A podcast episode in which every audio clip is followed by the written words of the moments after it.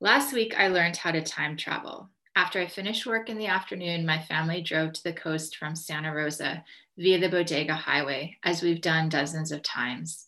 When we descended down to Doran Beach, everything was still familiar and current. A lone egret perched on the edge of the wetlands, fog resting above the ocean. The sand was warm and the Pacific was the color of green sea glass. It was beautiful and normal. Then I did something I hadn't done in so long. I tugged on a wetsuit, tucked a boogie board under my arm, and headed out into the soft surf. I positioned myself at the base of a rising wave.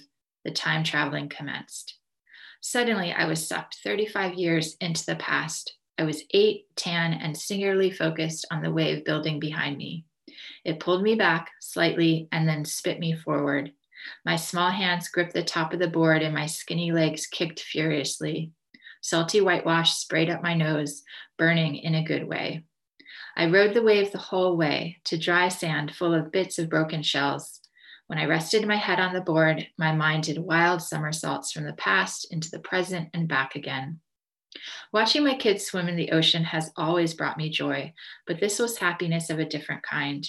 It was an old resurrected exhilaration, the pure pleasure afforded by sliding down a swell of water on a cheap piece of styrofoam.